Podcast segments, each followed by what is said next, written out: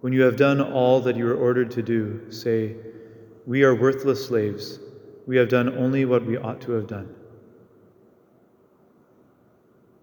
The Gospel of the Lord. Praise to you, Lord Jesus.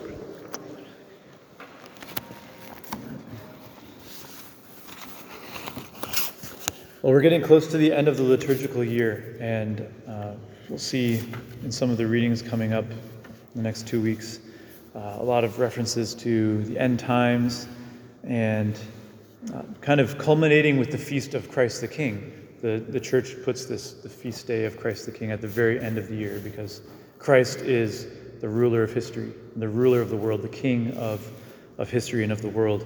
And his kingdom is also from another world. So it's kind of like the bridge between this life and the next. Coming to the end of the liturgical year is kind of like a reminder that we're going to get to the end of our lives one day and move into the next realm, right? The next kingdom. But the kingdom is also present here on earth. So I think that a theme during these days and a theme for us to meditate on and reflect on is Christ's kingdom and how it is present in this world and how it can be more present in this world, how we're called to build up his kingdom in this world, even though it's a heavenly kingdom, uh, to, to start to establish it here on earth. And, and really, that's a question of how it's established in our own hearts, because the first part of the world we always need to change is ourselves. And how can we build up Christ's kingdom in the world if we're not letting his kingdom uh, reign fully in our own hearts? Um, so I think that that's kind of that's kind of the theme for these days, and I invite you to, to reflect on that. Uh, today's readings give us some good indications about his kingdom and what it looks like to have Christ's kingdom reign in your hearts, what it looks like to have his kingdom reign in your hearts and in, and in our, our world, in our relationships. Um, if you look at that letter to Titus, uh, the gospel today has this uh, really beautiful passage which can seem a little harsh at first that Jesus says, when we've done all we're ordered to do, we should say, We are worthless slaves. We have done only what we ought to have done. This might leave you a bit perplexed. I think that I've been able to live this out in many ways in different moments in my life. One that I remember especially uh, kind of impactful in my life was when I was a brother in my formation. Um, after our philosophy, they sent us out on internship for a couple of years. So at the very beginning of my internship, I was assigned to work in one of our seminaries. And the amount of work that we had to do was immense. Like there was you could work all day and until late into the night and never finish all the stuff you had to do that day, right?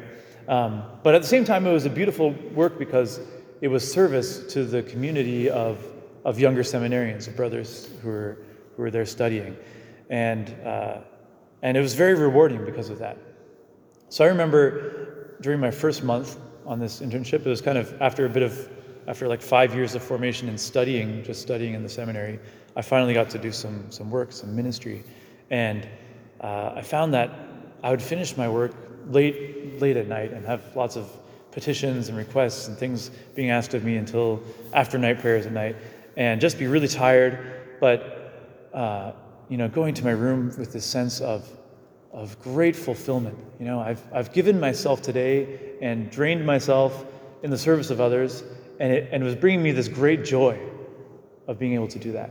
And I think that that's kind of what Christ is getting at in, when he says this in the Gospels that if you live a life of a humble servant and you're willing to give yourself to others generously, then you're going to get to the end of the end of the day with this, this sense of fulfillment and joy uh, at having been able to serve and having been able to do God's will. Um, so I think that that's what he's getting at. And that's a sign that the kingdom is present in our lives. I really wish that I could live that way every day, you know, and, and so often I still fall into the trap of, you know, being self centered or getting frustrated with my work and not ending with that sense of joy of having been able to serve like, like a servant. Um, but I think Jesus can tell us to do this because it's really his attitude that he's the one who is the real humble servant who gives his life day in and day out, working hard for us and, and, uh, and even shedding his blood for us as, as a humble servant. When we, when we live out humility, we're imitating the heart of Christ, who's truly the humble one. And that's a sign that the kingdom is present. So, the first way that we know that we're building the kingdom in, in, in the world and in our hearts is that humility, that sense of service, wanting to serve others, wanting to give ourselves, give ourselves to others without looking for anything in return, as Christ did. Um, if you go back to the first reading, there's also many other examples of how the kingdom is present.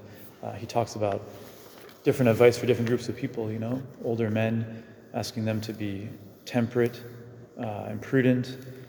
Uh, one thing that I think is worth noticing is that he, he encourages uh, older women to be an example to younger women. I think that's really beautiful.